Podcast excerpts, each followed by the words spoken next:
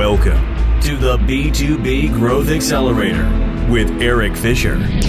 Eric has over 20 years of professional sales experience in both financial services and technology sales consulting, where he has more than $35 million in sales. He now would like to share with you the strategies, tactics, and mental tools that have led him to the top of the sales game to help you accelerate your career, grow your business, and become financially free. Let's get started. Here is your host, Eric Fisher. All right, three, two, one, and we're live. Everybody, I'm welcoming uh, Marcus Chan to the podcast here. Marcus is somebody that uh, I've been communicating with uh, on social media for uh, probably the last, you know, I guess six months. And I'm really excited to have him on. We have a lot of things in common. And, um, you know, I'd like to jump right into it. So, Mar- well, uh, Marcus, welcome. And uh, can you just tell us a little bit about yourself? Yeah, man. So, Eric, first off, thanks so much, man. Been loving your content. Really appreciate us connecting. We actually have a lot of common, right? Like we were just talking about before. I'm like, this is crazy. It's like talking to a, a different version of me in a different state, right? So you're you're right. more handsome, more handsome version of me. So you know. Uh, I don't know about that. uh, yeah. So just a little background about me, right? So uh, I'm Marcus Chan, a founder of Venli Consulting Group, and that's actually a pretty new venture. But before that, I was actually in corporate America for 14 plus years, right? And uh, 14 plus years, and I I cut my teeth uh, doing B2B sales 14 plus years ago in 2007, you know, 2006, 2007 timeframe. So at that time, I was out there and um, it was a lot of fun. And it was building a startup division of a larger company, right? So that was a, a really exciting time because financially it was a very, very healthy company, but it was a brand new startup. So they had nothing.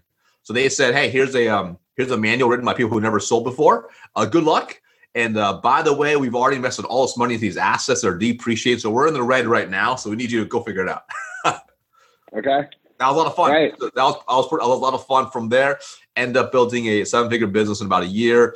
Uh, got promoted multiple times, uh, did it multiple times, re, uh, built and grew three different operations in multiple seven figures. And uh, then I eventually left there to a different company in which I was the next company, also a large Fortune 500 company, for about uh, nine years. Did B2B sales, uh, took over as a sales manager, eventually a sales director.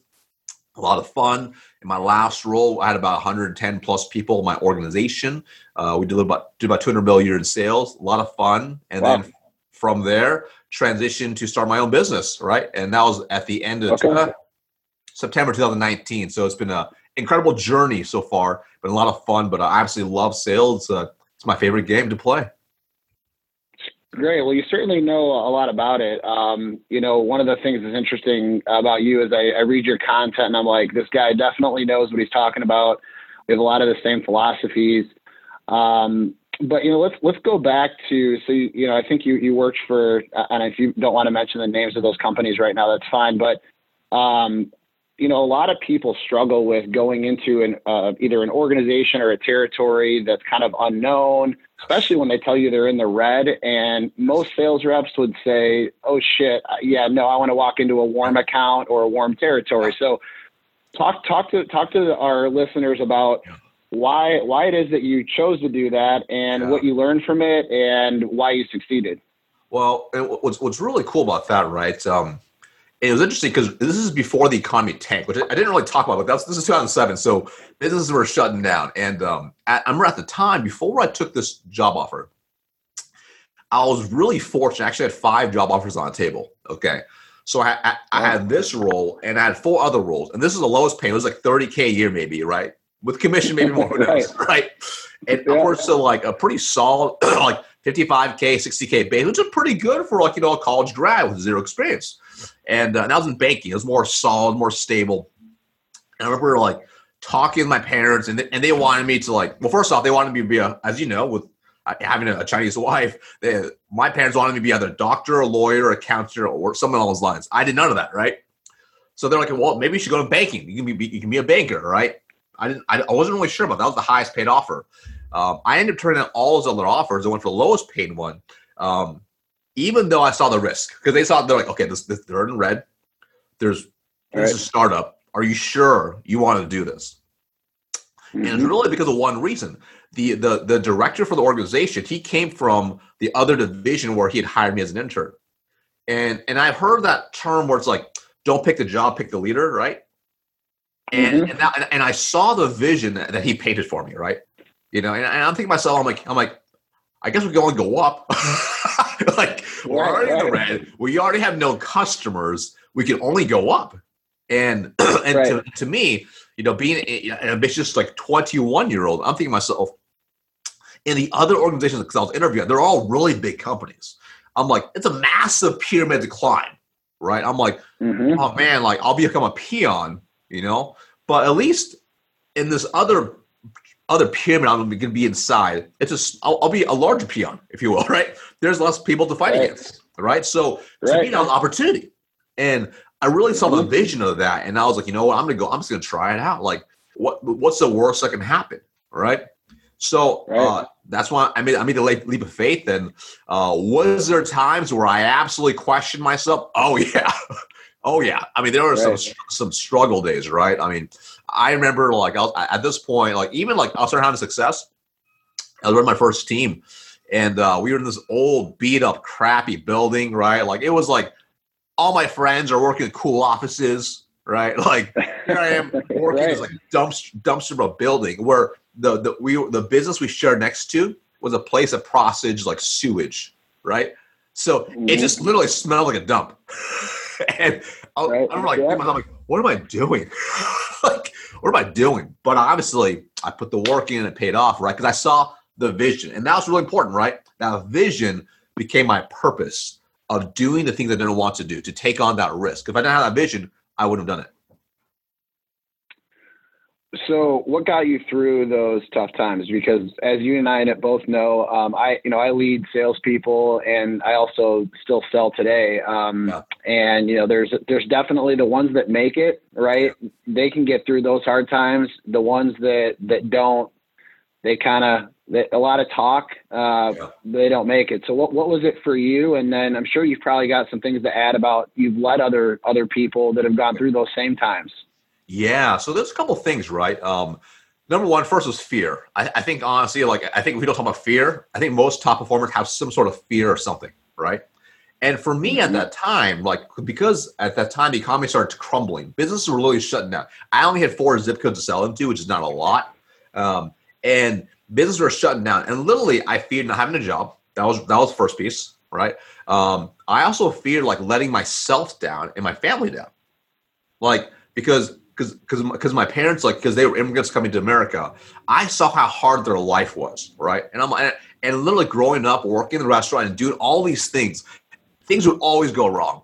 I remember I remember literally walking in one day, seven years old, walking into a restaurant. Someone had broken in overnight, smashed like smashed the door down, came in, stole stole money, Wow. stole alcohol in the restaurant, and I'm thinking to myself, Oh, oh my god, like what are we gonna do? We're gonna be homeless. We're gonna be homeless. Like I'm seven Right, years old, right? right. So this fear, I'm like, but I saw how my dad reacted. My dad didn't freak out. He's like, okay, we're gonna clean his glass up. We're gonna still serve the. We're gonna call the police. Obviously, we're gonna do all. Of, we're gonna run the restaurant like normal, but we gotta keep moving. So I saw my family go through adversity growing up. Well, I'm like, they, they just keep moving. Uh, Just do something, right? That's, that's what it was. Do Yep. something, and something will happen, right? And knowing that, right? Having that, not not even like it wasn't even wired into me because I, I watched it and I lived it. Same concept. As we would have struggles and deals would go sideways, right? Taking over teams underperforming, I knew as long as I did something, not nothing, there would be a result, right? And with the results, then you can do something else from. You can pivot if you need to, right? And that was really a critical type of mindset to have, especially when you're building a startup where things go wrong literally all the time, right? But you Right. find a way to get it done, right? Like I, I remember, like Right. like we were so like I mean we were bleeding bleeding for business, right? So literally, I would do anything for a customer, like to like to get a client on board. Like literally, I would like like uh, so we would lease box trucks and pickup trucks for for the businesses so they could deliver products. So for example, like I remember I, I this, this large deal. It was it was like a party, was the largest party event company uh, in in Oregon, right? It took me forever to get this deal. And I was like, and we- because we had to sell and service it, right? We do, we do. It was full cycle. I'm like, okay, I sold this deal. There's no way I'm gonna botch this. There's no way because you could you could do leases with them on contracts, but you also have short term rentals, which are also revenue sources as well. So like they would also like rent box trucks for the weekend. So say maybe they had a wedding over the weekend, right? Like ten big weddings, mm-hmm. they might need ten extra box trucks. Yep. So I'm like, okay, that could be a good revenue source for the weekend, right? If if the truck broke down over the weekend, they could call the 800 number, but then they, they get routed through. It, it, it, could take seven hours just to get just to get a result. Mm-hmm. They'll call my cell instead, right? right, which right. is good or bad. But at the end of the day, I'm like, I'm like, we had to find a way to get through. I had to make sure that I did not lose customers. So I'll get calls at like three in the morning, two in the morning on a Saturday morning, right? So really, mm-hmm. Friday night, a few hours later, I'm getting a phone call. I'm like, oh man, oh boy, like I, I, I literally stopped going now because I'm like, okay, because they call me, I have to take care of them. It's literally yep. my duty, right? Because I need to do this. I need to take care of business, no matter what. So, but that type of mindset of just, hey, you know, I got to figure it out and keep going, that drives you, right? It, but it's a bigger purpose. Mm-hmm. Knowing that purpose is what drives you. Yeah, well, you know, uh, a couple of things you said that are interesting. So I'm in, you know, the IT services industry, yeah. and I have a similar philosophy. And you know, the people I see that make it and the ones that don't, right. um, and, and it's and it clearly has worked well for you in, in your your new business venture. Right. Is you, you act like a you act like an owner, right? That's and it. when you're the owner and everything's on your shoulders, you just give a shit more. That's and right. it's like everything everything is your fault. Exactly right. You know, um, there's a, there's a lot of organizations that you know they they have so many different divisions, right? And so for me, I've had to do everything, like yeah. in all aspects of business operations, from the big, you know, prospecting all the way, you know, pre- presentations, proposals, everything. And it's it's been beneficial, but at times it really sucks because oh, yeah. it becomes just a yeah. time suck, right? Yeah. You know, and and I I am customer service, right? So when if I whether I sell a seven figure deal, a six figure deal, or whatever, they call me because I'm the one that sold it to them. Right. Um. So has that served you in in your business and and how you run it today? Hundred percent right. I mean, and the thing is, what's what's interesting is, um, you know, I I love my 14 years corporate America. I absolutely love it. I learned so much, right? That's really helped sure. me today. And um, and I believe one of the reasons I was I was pretty successful in working in corporate America was because every role I had, I took ownership like I was the CEO of that role. Any role, I'm like I'm the author yep. of vision, right? Um, yep. Absolutely critical, right? Now, what's interesting is um, there were times where I felt restricted though, right? Because it's something I couldn't do, right? Because obviously mm-hmm. it wasn't my name on that stock ticker symbol, right? like, we, we, we've talked about this. Yeah, right, right, right. So you're a little bit limited. So um, having having your own business, right? It's been amazing being able to do these extra things because I want to, right? Like for example, like um, you know, I did a webinar and uh, you know, I had I had a promo where people that purchased, you know, my my digital course would get a free coaching session, you know, a group coaching session. Well, I decided to switch it up, and instead of doing group coaching, I did individual sessions for each person, mm-hmm. and that blew their mind. I mean, just like by giving them some extra value right? That they didn't expect. They're like, wow, this guy is truly serious about building a good, long, sustainable business. He's not in for the money. He's not in for whatever, right? And that's to me, that's like that's what it's all about. Because to me, um, building that legacy is really important. So I take the same concept and I take it to my own business, right? And at the same time, which can be good or bad, because I also get per, I also get offended, right, when like things don't go the way I want, right? But that, I'm like, okay, right those trolls are gonna be trolls. Uh, it is what it is. I'm yeah. just do my own thing because at the end of the day, you're gonna have haters, right? But that ownership mentality is so critical, so critical. Yeah. No. Well, do you think you learned that from your parents?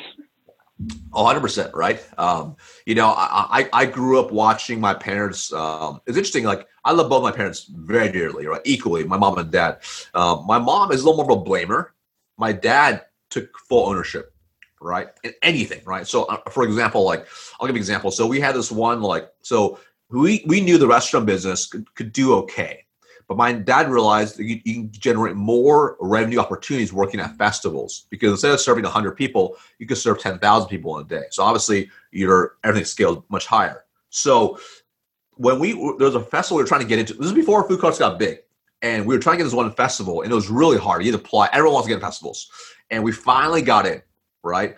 And it's interesting because um, we broke we broke a record the first year we were there, and we just blew everyone out of the water. And um, and there were some haters, right? Some haters came out, and and I and and and, they they they try to get us kicked out of that festival, right? And, and it, my, I'm pissed. I'm pissed. I'm, I'm like 14. I'm pissed. I'm like, these motherfuckers, like, uh, I, I can't believe trying like this is, this is so stupid. Like, you know, like, but my dad's like, you need to chill out, Mark. He's like, he, I'm like, he's like, we're just going to show them um, how we're better, right? And it was interesting. I'm, I'm like, okay. And I thought about this, right? And then the following year, the the, the, the ringleader that was trying to get kicked out, something happened, right? And my dad happened to catch on. Like, I think like something happened with propane tank and it stopped working before like um the uh, evening rush for dinner, which is a big moneymaker for them, right?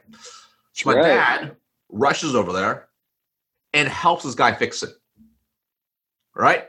Like, and he, he and the guy's of course super thankful after, right? He's like, oh thank God. Like now they're like they're like best friends now, right? But that type of right. mindset of my dad was thinking, like, you know what, like I'm gonna do this and take complete ownership. Like he didn't say, hey, this guy's a hater or whatever. He's, you know what? He's like, I'm gonna control what I can control. I can control him, but I can control how I, I treat him, how I treat anybody, all these things. And I, have always loved that mindset because that to me, I was like, oh my eyes, right? And yeah. it's been the same concept for me ever since then. So. So let's talk about that for a minute because you and I have a similar view um, of how things have changed, right, in business to business sales. And and I don't know about you, but you know, there's there's definitely so I've I've supported. I worked in the mortgage industry um, during the financial meltdown. So you know, you and I were have probably been in business to business sales for equal amount of time yeah, uh, through the yeah. tough times. Yeah. You know, and there's a lot there's a lot of similarities in in business to consumer sales B 2 C, but there's also a lot of differences in in B 2 B. Um, and I get a little concerned and really, you know, what got me interested in starting my own, you know, building my own digital sales course focused on B2B sales yes. is the amount of bad information that's out there oh, yeah. uh, for people that actually want to invest in their own on learning. So, you know, there's a lot of people that, you know, they go, they work at an organization, whether it's a Fortune 500 or, you know, private, privately owned company, and they just take whatever training is available to them. And in some cases, like the organization I work for, it's very, very good. Yeah. Um, I've always gone out and done more than what the average was. Yep. The problem is, is there's really not a whole lot of business to business sales training out there, right. um, other than a few main, main people. And so, what I get frustrated with and honestly concerned with is that there's so much of this hardcore closing and closing on one call. And, yes. you know, in my experience, the, the sale is much more consultative now, right? And how we interact with potential buyers and prospects, it really has changed oh, yeah. dramatically. Yes. So, can you talk talk to the listeners a little bit about you know what your philosophy is on um, you know the sales funnel, right? And we're not talking about the the digital marketing sales funnel, which right. there are a lot of similarities uh, that you learn in digital marketing, right? Yeah. Yep. Um, but but talk talk to the listeners about kind of how things have changed and um, what what you feel has changed and how you approach uh, a modern prospect today. Yeah, that's a great, that's a great question, right? And it's, what's interesting is, um, you know, I think I believe long gone are the days where um, it's it's even a funnel, if you will, right? Where you go in, you prospect, you close it, and you're on the next one, right? Um, you know, and it's, it's a concept. It's more of a flywheel. It's been around for a while. It's it's really a, flywheel, right? I mean, it's just it goes in a circle, right? Like you mm-hmm. prospect them, you work with them, you gain their, you build a relationship, you close them, but it's ongoing. You need that customer success to keep keep on going, so it generates uh, future future business. You partner together and you grow together, right? And it's an it's an evolution where ideally the lifetime value of the customer is is exponential because you do such a good job on the front end. And that front end is so critical because if you do a bad job with um, onboarding the customer, if you're like you know, and I'm not here's, here's reality. Um, I still love one call closes. Don't get me wrong but the timing has to be right and you have to earn the right to actual business. Like there's many things that come in, come in that place right? Where um, on the flip side i see some people almost like overcorrect where they're like hey you need to have 19 meetings before you close. No okay? Like sometimes it's one meeting sometimes it's 15 but the key is how can you short as much as possible while earning the right to ask for the business okay and sometimes that's four calls, that's five calls, sometimes it is one call, right? Not always, but if you have the right mindset, hey, if I had the right solution, I need to make sure I earn the right to ask the business, right? So from that perspective, once you've earned the right, because which means you have asked the right questions, you have earned their trust. They trust you, they trust the company, they like your program, if it's in their budget, then you can ask for the business. And then from there, you continue to add value. And that's where I see many companies start failing is they stop providing value. And that's a huge issue, right? That's a huge issue. I'll give you an example, right? So, and one of the things even with my digital program, like they have lifetime access. So I'm literally in process of building three more modules that they're going to get at no extra cost. So that's a customer. I mean, these customers, they're, now they're like, huh, wow, like I'm getting all extra value at no extra cost. Of course, they're telling people about my program. Of course, they're telling people to go follow me. Of course, they're telling because uh, I, I'm intentionally giving mass amounts of value. You know, but at, at, the, at the, end of the day, um, we live in a world where there's a lot of bad information out there, a lot of bad information, a lot of bad programs out there, right? So at the end of the day, focus on the customer, and you'll always win. And that's always yeah. the name of the game. It's always in the name of the game. But now, because there's so much transparency to the sales funnel, if you will, because of reviews and all that stuff, you have to, or you will die as a business. You will die. Yep. So, what do you think? Um, so, well, it's two questions, right? So, the first one is what are the two things, biggest traits of people that are successful in sales? And we'll say, you know, our listeners are probably anybody who's just starting out, or maybe they're in the middle of their sales career, and they're struggling. Yeah. So, two things, the, the two successful traits, and two yeah. things that are absolutely killing a yeah. successful sales career. Yeah, you know, I, will go. This will be kind of general, but they're they're, they're uh, intentional, right? Sure. So, um, I learned a long time ago, and I, I still love it, right? But really, top sales professionals know attitude and activity trumps everything, right? If they are putting the right, and when I mean activity, I'm talking about doing the proper IPAs, income producing activities, right? Super critical, right? Like you have to, right? It's a great beer did you, too. Did you steal that? Did you steal that out of my book? I think literally I got those exact words. Really? I don't know. So I heard it a long time ago. I love them. Like IPAs. I'm out here in Oregon, right? People love craft brews, right? IPAs. So um, I but, love it. Yeah, but at, at, the end of the day, like it's like, what are the things that are going to generate revenue, right? You know, that's, that's really important. That's, and that's the activity piece, right? It's not getting caught up of like, let me go to the office and shuffle my business cards. What are things that are truly going to be income producing activities? Uh, and it's not always immediate payoff, right? some are going to pay off in a year, some are going to pay off in six months, sometimes five years, right? And then um, attitude, right? Having the proper attitude. I'm not, I'm not talking about the, the the fluffy positive guru thing. I mean, do you have the right attitude to win? The winning mindset to go in and provide the best a, a, best service for the customer or product, right? Do you have the right attitude of being, you know, being able to push through when things are tough, right?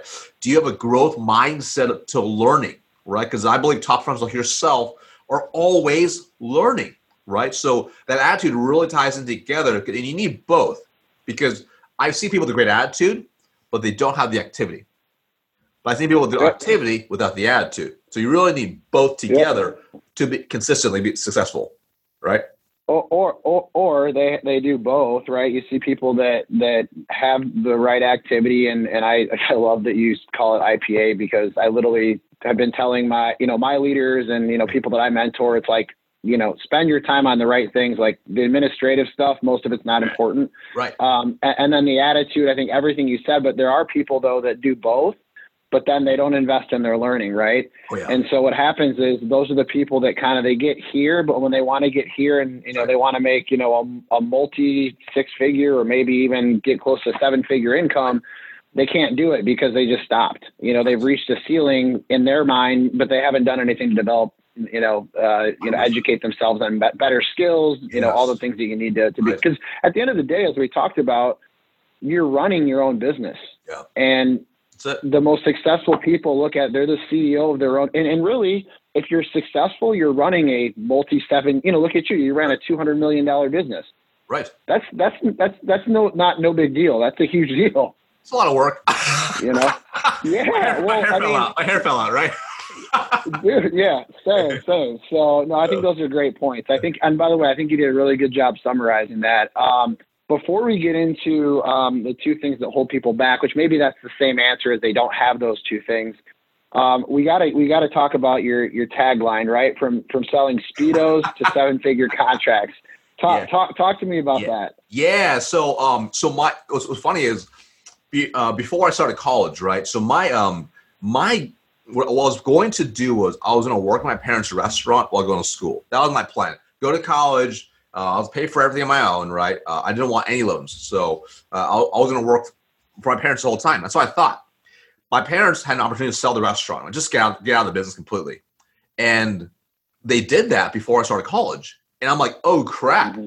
Like now, like now they'll get a real job. Like at this point, being 17 years old, I had never worked for anybody except for my parents.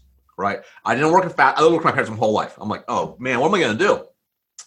I grew up as a competitive swimmer, so I'm like, you know what? Like, and, and at the time, like you know, like I, I, I there was probably people still look at classifieds back. They look at classifieds back then, right? Like that's how you found a job. I'm like, I'm like, oh, this right. doesn't seem, it doesn't seem very smart to me. I'm like, okay, let me reach out to my network. So, so I reached out to my network, and um, I, I, got a hold of a swim coach called competitive swimmer, and he mm-hmm. happened to be uh, opening up a, swim, a swimsuit store selling speedos and accessories and racing gear to the general public and to the competitive racing community because we didn't have one in Eugene, Oregon. So um, I interviewed with them, end up getting the job, and it was a, a, a, super fun job where you know like I'll like you know work between classes, and then on weekends this, this is entertaining. On weekends, we would have a swim meet like a couple hours away. So I wake up at like three in the morning on a Saturday morning, and I would go drive to the office, load up a 1991 Ford Ranger pickup truck with a canopy, load with swim gear, speedos, goggles, etc., and racks. Drive two hours to like you know whether it's Portland or some other you know small small town, and uh, get there by like five thirty ish, six. Set up a stands to hang up all the swim gear and all the stuff, and I'd be there till like six p.m. And I would sell literally one man show, sell speedos and everything for like you know just just to the the, the swim meet people, right? and then load up the truck, head home, go to Quiznos because my per diem was uh, thirty bucks for food a day. I would go. I literally didn't eat all day. I literally would just like like go back in one time and not eat all day. Go to go to uh, uh, Quiznos and like at this point it's probably like uh, it's probably like eight p.m. at night, right? Eight p.m. at night. Get like the, the biggest sandwich, like Quiznos. Get the the, the math, the, all the meat you can have. Crush that. Pass out. Do it again the next day, right? So tons of fun, right? You know, like I mean, it, it, was a great, it was a great role. Like zero, it wasn't commission. It was all, it was all hourly, you know. But I loved mm-hmm. it, right? Because I learned how to sell. Like, how do I bundle? How do I, you know, how do I convince someone to upgrade stuff? And it was, it became more instinctual because they didn't teach me this. I'm like, it'd be more like, yeah. you don't want to buy a, you know, buy like a speedo, and I'm like. I'm like, cool. So it's good for practice. What about a racing suit? They're like, what? I'm like, well, you need a different suit for racing. They're like, really? I'm like, yeah. Okay, which one do you like? I recommend this one. Cool. Okay. Do you also racing goggles? Oh, you don't have racing goggles. Okay, I, am gonna recommend these, these, goggles. So instinctually, I was really tripling, quadrupling their sales at these these, these meets. Awesome. Because yeah. it just made sense to me, right? So that's that's how I got that's how I got into that. That's my start to speedos, and then eventually uh, get into working in corporate America. You get the opportunity to work larger deals and more opportunities, and actually sell on a larger enterprise level, right? Because you know, it wasn't seven figures and speedos. You know, that'd be cool. It wasn't that. It was selling seven figure deals and you know other services that can actually scale and deliver at a higher level. Right. Yeah. Right. Have you shared? I know you've been on a few podcasts now. Um, have you shared the the speedo story with others? Who? Uh, someone did ask me that, right? Um, you know, I was on this one. I don't think we should talk about it then. But they, they thought I sold seven. It was, it was it was an Indian podcast I posted about. They had thought I had uh, sold seven figures in speedos. I'm like, no, I guess I can see how that title read that way, but no, that wasn't that wasn't it. But you know, uh, it's a lot of a lot of speedos. Um, well, you know, the, part of the reason I asked you that question, it, it, was a little bit loaded, was, you know, that story. There's a lot of those stories. I have my own, and you know, I'm not going to share it here because this is about you. But you know, the, you know, you were an athlete, number one you know you learn from your parents. Um, you know my, my parents were not were not immigrants. My wife's parents were and they did own it they did own and run a chinese restaurant. Weird. and they're some of the hardest work they're some of the hardest working people i know. Oh yeah, yeah we, we got a lot of things in common man. Yeah. but um you know it's it's you know when you're you're an athlete right you learn the suck right? You know how to fight through it you know? And then you know i you know my, i have a whole sales story about where i started. I've been selling for 19 years you know not all professional sales right um, selling services and solutions, but it teaches you something, right? When you talk about getting up at 3 a.m. and you know that grit and determination, and it's just like oh, yeah. doing whatever it takes. It's not sexy, and you know I think sometimes you know, I was talking to, um, you know, I was in Mexico, as you know, this past week, and I was talking to a guy that used to work for me that uh, works for a very large SaaS uh, software company now. And he said, you know, everybody tries to make sales so sexy. And, and you know, there are, uh, you can get very strategic, as you know, and, and there are advanced level tactics and things like that that you can use. But t- most people just want, like, they want to make six figures. Like for them, when you're making 50 grand a year or you're you know like like the same as me when i started out you're making 30 grand and it's uncapped commission right. if you can make a $100000 a year or a yeah. little bit more it's life changing especially oh, yeah. when you're like 26 years old right and, and, so that that part just do showing up every day and just oh, yeah. doing the work it's not sexy but it's you know it's what it is and um, you know i thought you know i was reading i'm sure you saw it you know kobe bryant there was an article on linkedin that i think you saw it was called Because of 4 a.m. Did you, yes. did you read that article? Yeah. You know, and it's just like it's it's because of 4 a.m. It's because of 3 a.m. It's That's because right. of whatever time you get up.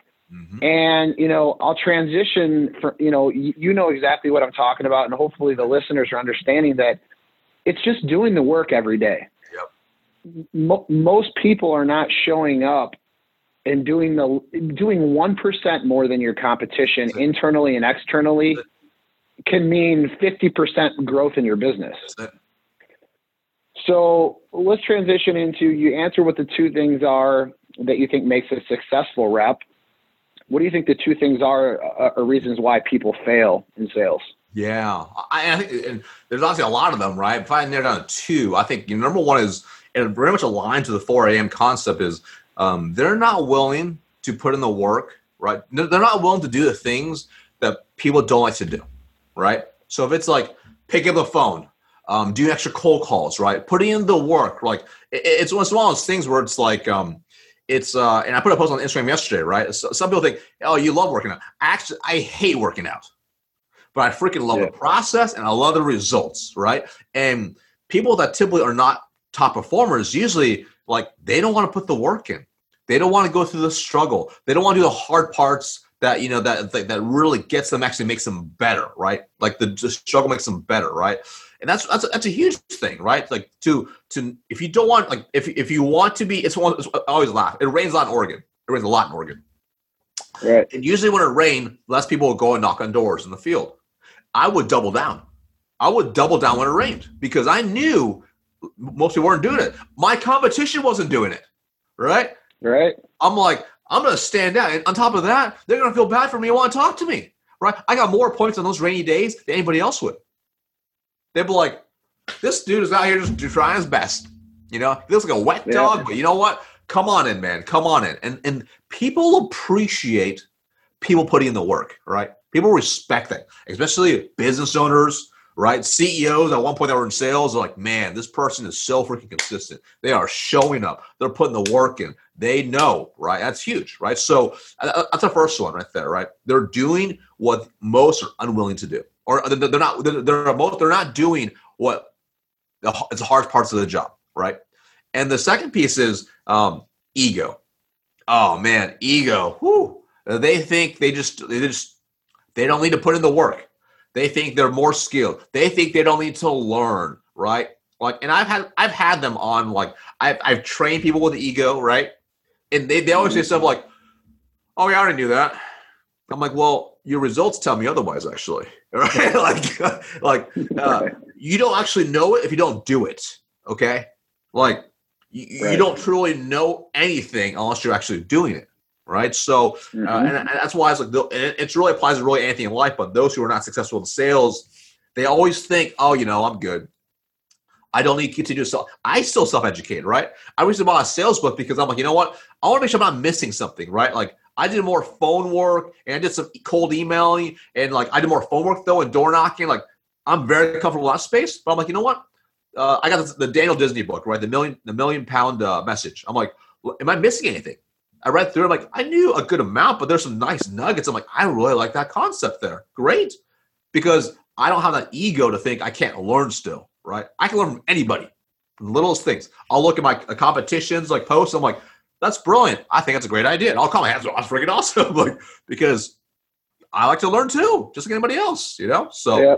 that's huge. Well, well, let's trans- let, Yeah, that, that's I agree. Um, let, us transi- transition then to your business because you know one of the things that I'll just you know share one of the things I had to overcome. Right, everybody's heard not well, I shouldn't say everybody, but many people have heard of imposter syndrome. Right, it's just you don't feel like you're good enough, or oh. you feel like what you're going to deliver is is is not worth it, and it's completely untrue. Right. Um, but you know when I was building my my digital sales course, one of the things I, I was going through my mind is well, people already know all this stuff, right? And and and it's absolutely not true. Right. And you know, I wondered one, did you feel that way about your when you were building your business because you obviously reached the top, you know, what you were doing, that's the top of the sales game. That's the top 1%. You're in the top 1% of income in the United States.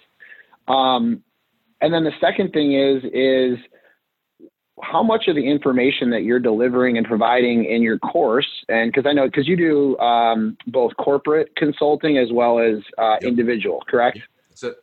What what percentage do you feel that people actually already have at their tool belt or in their tool belt versus they don't have? Yeah, that's a great question, right? And um, first off, the imposter syndrome for sure. Like, I mean, I think it's very normal. I'm like, uh, it's kind of like this. When I first wrote a couple of ebooks, right, this is years ago, I'll think to myself like, ah, ah no, why am I, what, what, am I doing? Why am I doing this, right? Um, and the thing was to my benefit, right, which happened because of the position I was in, because I was able to influence so many people, right? On like like my direct org had so many people in my org where I was doing so much coaching, it became quite crystal clear to me, even though we had a great training program in my last company, it wasn't enough.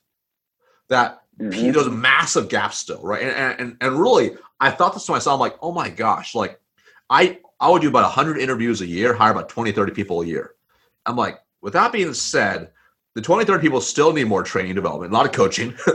the other 70 that didn't get hired definitely need it. And what about the uh, I don't know, let's call the other 300 people that we also interviewed that didn't get get to get to interview with me. Like, right. my goodness. And that's why there's a massive gap in when I was a sales manager. When I was interviewing, I'm like, I saw it all the time. I, I would do six to eight new interviews a week, right? Trying to try, trying to find great talent. And majority were not well trained. So um, being able to have those references or uh, being able to like, oh, you know what, this is what I truly saw, helped me minimize imposter syndrome, right?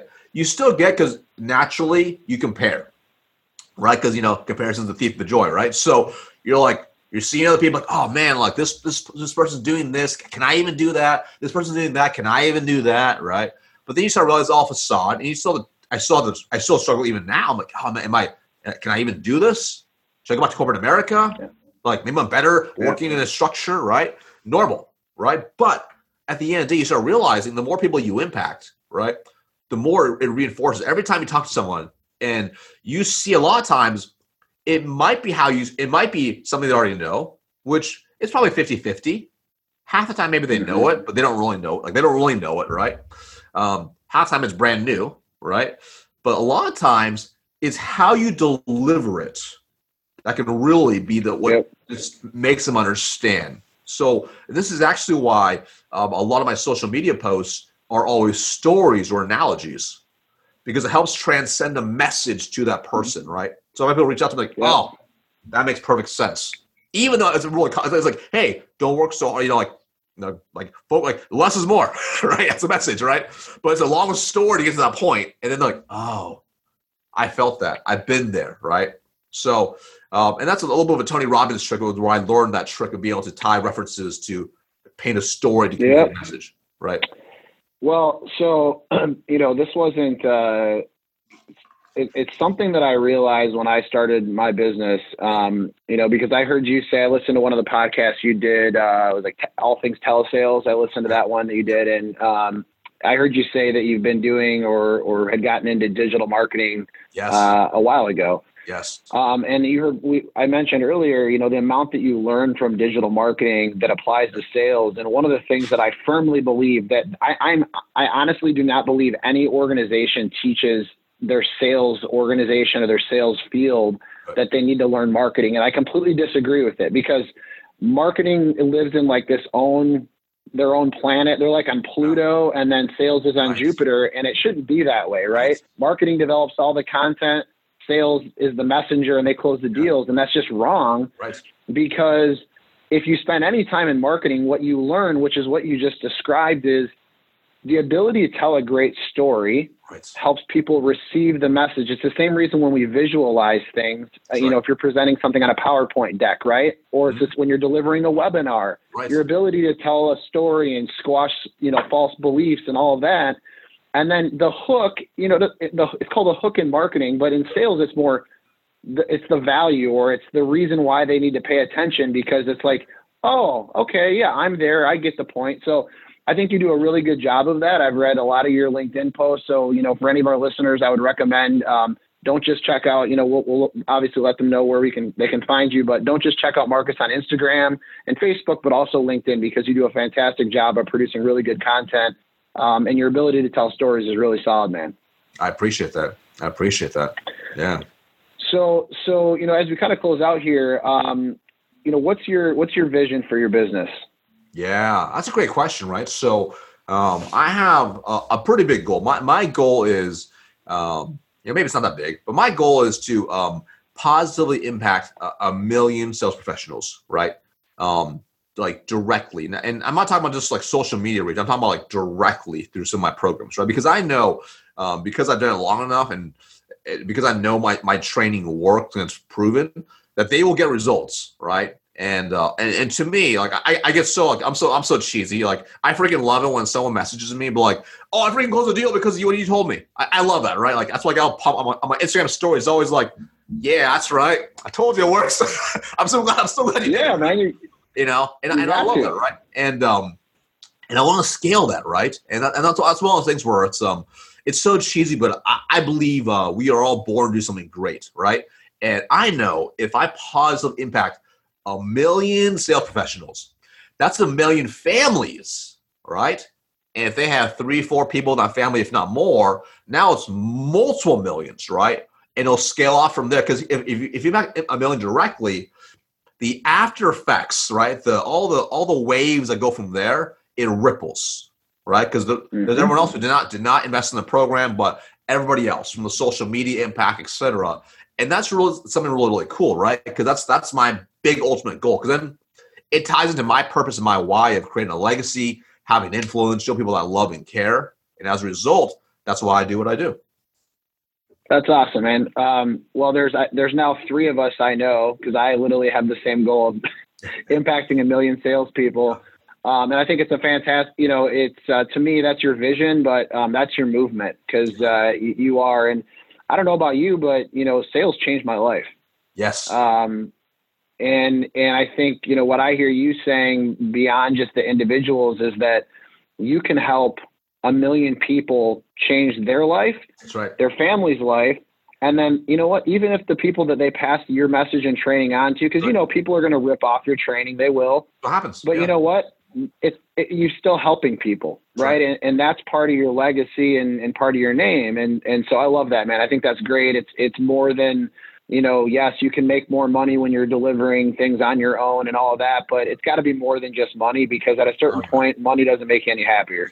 Yeah, and, and, I think you're totally right. You know, especially when you're at, your level, it's like it's like when you're making like when you're making good money, you're kind of like after a while, you're kind of like this is awesome. Like you, you you've now like you're starting to get these tool, these toys and cool things that you always want. And after a while, kind of like now what, right? And you need to have yeah. more than a, a purpose outside of, of just making money, right? You need to have something that's intangible that you can hook into as, as deeper from within you, because that's going to carry you through everything else. That's why uh, you see so many billionaires, they're super into philanthropy, right? And, and they start doing foundations. And, and I love that because it's a greater purpose to who they are. It's kind of like you, I heard you share about, you know, being a help, uh, you know, uh, you know, like p- people with special needs, right? Like other children.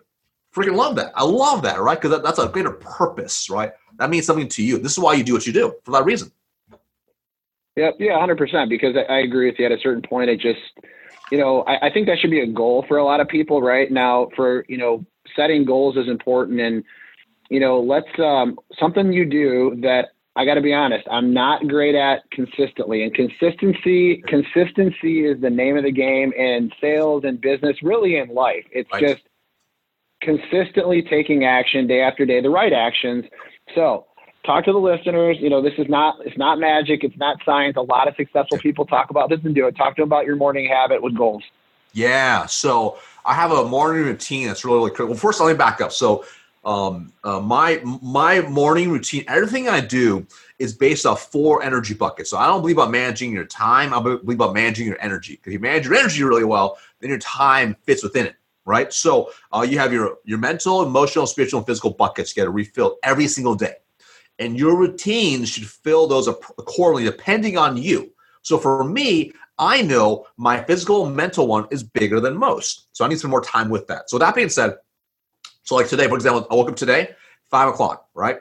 First thing I do, I go get changed, I brush my teeth, change, whatever, and I go work out. 30 minute power workout. I did um, today. I did 420 repetitions of my back workout. Right, so crush that workout, and then I, I go shower, change, and then when I go, go to my home office, the first thing I do is I I literally write out my one, three, and five year goals. I write them all out. Right, really important. So I write them all out. After I get done writing those out, right? So it's only forcing me to stop. I used to just read, just so I used, to, I used to just read them, but now I write it out. I write them all out. And then after I get done with that, then I literally sit and I have a vivid vision in which um, one year from now, if someone was to like film me or write a novel describing what my day was like from wake up to uh, by the time I go to sleep, what that my perfect day looked, as, assuming I achieved every single one of my one year goals, right? What that they look like, how would I feel, right? So I wrote it all. It's like it's like I wake up at five o'clock. I wake up fired up and energized, right? So it goes all the whole day. So uh, that's recorded. I literally sit and I close my eyes and I play this recording of myself. Awesome. My vivid awesome. vision. And I literally visualize myself like someone. Literally, I'm narrating to myself my future self. Right.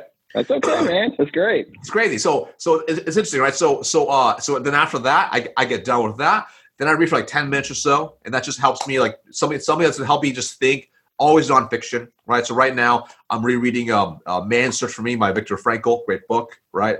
And then mm-hmm. uh, from there, then I'll go into you know actually like I'll do a little bit of work. Now there's more to this, right? Mm-hmm. It gets it gets more. So I don't I don't think I elaborated on the telesales, but so after that, I, I get my kid to go to school then on my drive back, I do affirmations. I do affirmations on drive back, right? And then I'm re- then I'm ready to work. So uh, very important. But at the end of each day as well, how I capture my end of the day is I also read my goals again before I go to bed, twice yeah. a day. So, so I think that the mess that one, you're a beast, dude. That's great. And you know, I, I do it. I would say probably five days a week. I think I, I, I slack. I get a little upset with myself because I slack a little bit on on the weekends on my goals, just because like you know, there's really no reason actually. Just I slack on the weekend. So something I get better at. I will tell you. Listen. So this is the thing. People think that like all this stuff is nonsense. It's not. Number one. And I will tell you. Remember we were talking earlier about hey, like you can't, you know, people that think they can't learn something from somebody else and like, hey, our movement and all that. I listened to the telesales thing and I was like, you know what? I'm going to write down my vision this morning. Like Mark, so I, I write down my goals, but I don't write down like, if someone were to write a novel about me, yeah. what would it say? So I got to cover up this. I wrote down yeah. some things and that was yeah. after listening to you talk. So like, look, man, like people may be wondering like, we we have we've talked about this on on you know so through social media that like hey we have like competing businesses. Like why would I want to like because like there's mil there's seven billion or however many people out there. There's way way way more people than you and I could ever impact. And it's super healthy. Like I learn a lot from you and like I agree with a lot of the things you say. So um you know I don't know if I'll ever post something or share something that, that you'll learn from but you know, you're you're doing a great job, man. And you know, there's things you write that impact me, and I I know that um, you know my listeners will will get um, you know a great impact from you, and hopefully they buy buy your sales training. Um, and if not, they can you know follow you for free. Um, but I, I would strongly recommend that uh, they at least follow you because you put out great content. You definitely know what you're talking about, and um, you know I, I wish you a lot of success. I know we'll, we'll definitely do this again. Uh, I hope. Um, yeah. But uh, can you can you uh, can you let everybody know where they can follow you and, and share the name of your business again? Just uh, yeah. you know, your consulting company, so they know what it's called. Oh yeah, so uh, so it's Venli Consulting. It's V E N L I venliconsulting.com, venliconsulting.com. Uh, I got a bunch of free resources, right? So uh, if you go to salesninjaschool.com forward slash resources, again, salesninjaschool.com forward slash resources, tons of free resources right inside there, right? Um, actually, I only open enrollment certain times a year for my program. So that's why you get all my free stuff and then you'll get announced when you have that. So uh, it's been an absolute pleasure being on. And of course, I got, I got to ask you, Eric, because I know here's the thing. I got always one question I'd ask you because I know as a working professional with a family and you're traveling, you're, hitting peak of every single year. And by the way, I do get inspired by you. So just so you know, like I, I loved all your uh, your videos you had in Mexico, right? Love that. Um, Thanks. how do you how do you find time to write the book that you're about to wrap up? Uh, thank you for asking. Uh, the, the, the, the, the answer is uh, you just we all have the same 24 hours in a day. You know, I mean, all, all, the motivational stuff that you read, you know, whether you follow Gary Vee or Grant Cardone or Tony Robbins or you name your, you know, super uber successful person, um, we all have the same time in the day for me, honestly, just becomes of something's got to give. And unfortunately, right now, it's not healthy. Um, I'm in the worst shape of my life, and I've always been someone that's tried to keep myself in what I consider to be peak physical condition. I, I'm not in that form right now. Um, it's just come down to lack of sleep, honestly. So, um, you know, when I get home, at similar to you, well, you're you're at home a lot, but when I get home, um, you know, I I get home at around six thirty. Um, I see my take care of my kids and my wife, and then when 10, 10 30 hits, you know, it's follow up with all the stuff that's been going on in my business that I run for the company I work for, and then it's go time on writing a book, which started out as an ebook, and then it just warped into this whole new thing, which has been an amazing experience. Even if nobody reads it, um, I'm just going to honestly be proud of myself because it's honestly the damn hardest thing I've ever done because I'm not a great writer. But I think just like you said, it just comes down to just one foot in front of the other every single day. And you know what? Um, you've heard this before, but you know, inconsistent action is better, excuse me, imperfect action is better than no action at all. That's right. And that's really what gets me through. So um, I'm excited to share. i am gonna I'm gonna send you a copy of the book's called Intelligence, the Intelligence Factor. Yeah. And um, this this has been really fun, man. Did you drop your? If I missed it, did you drop your your social channels? By the way. Uh, uh what do you mean?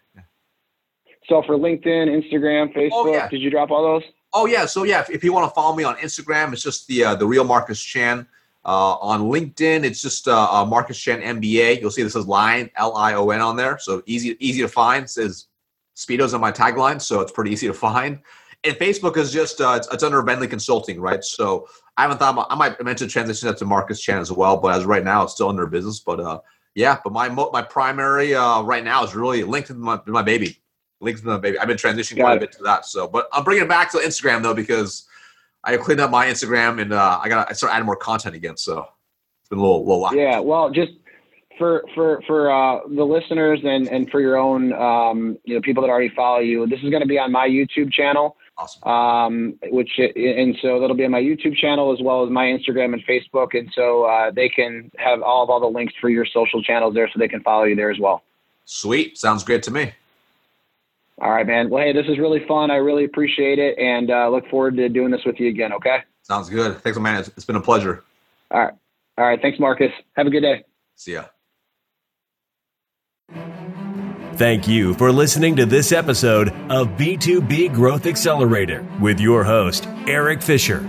For additional strategies, tips, and content, please follow Eric on Facebook, Instagram, and YouTube at Eric Fisher Official.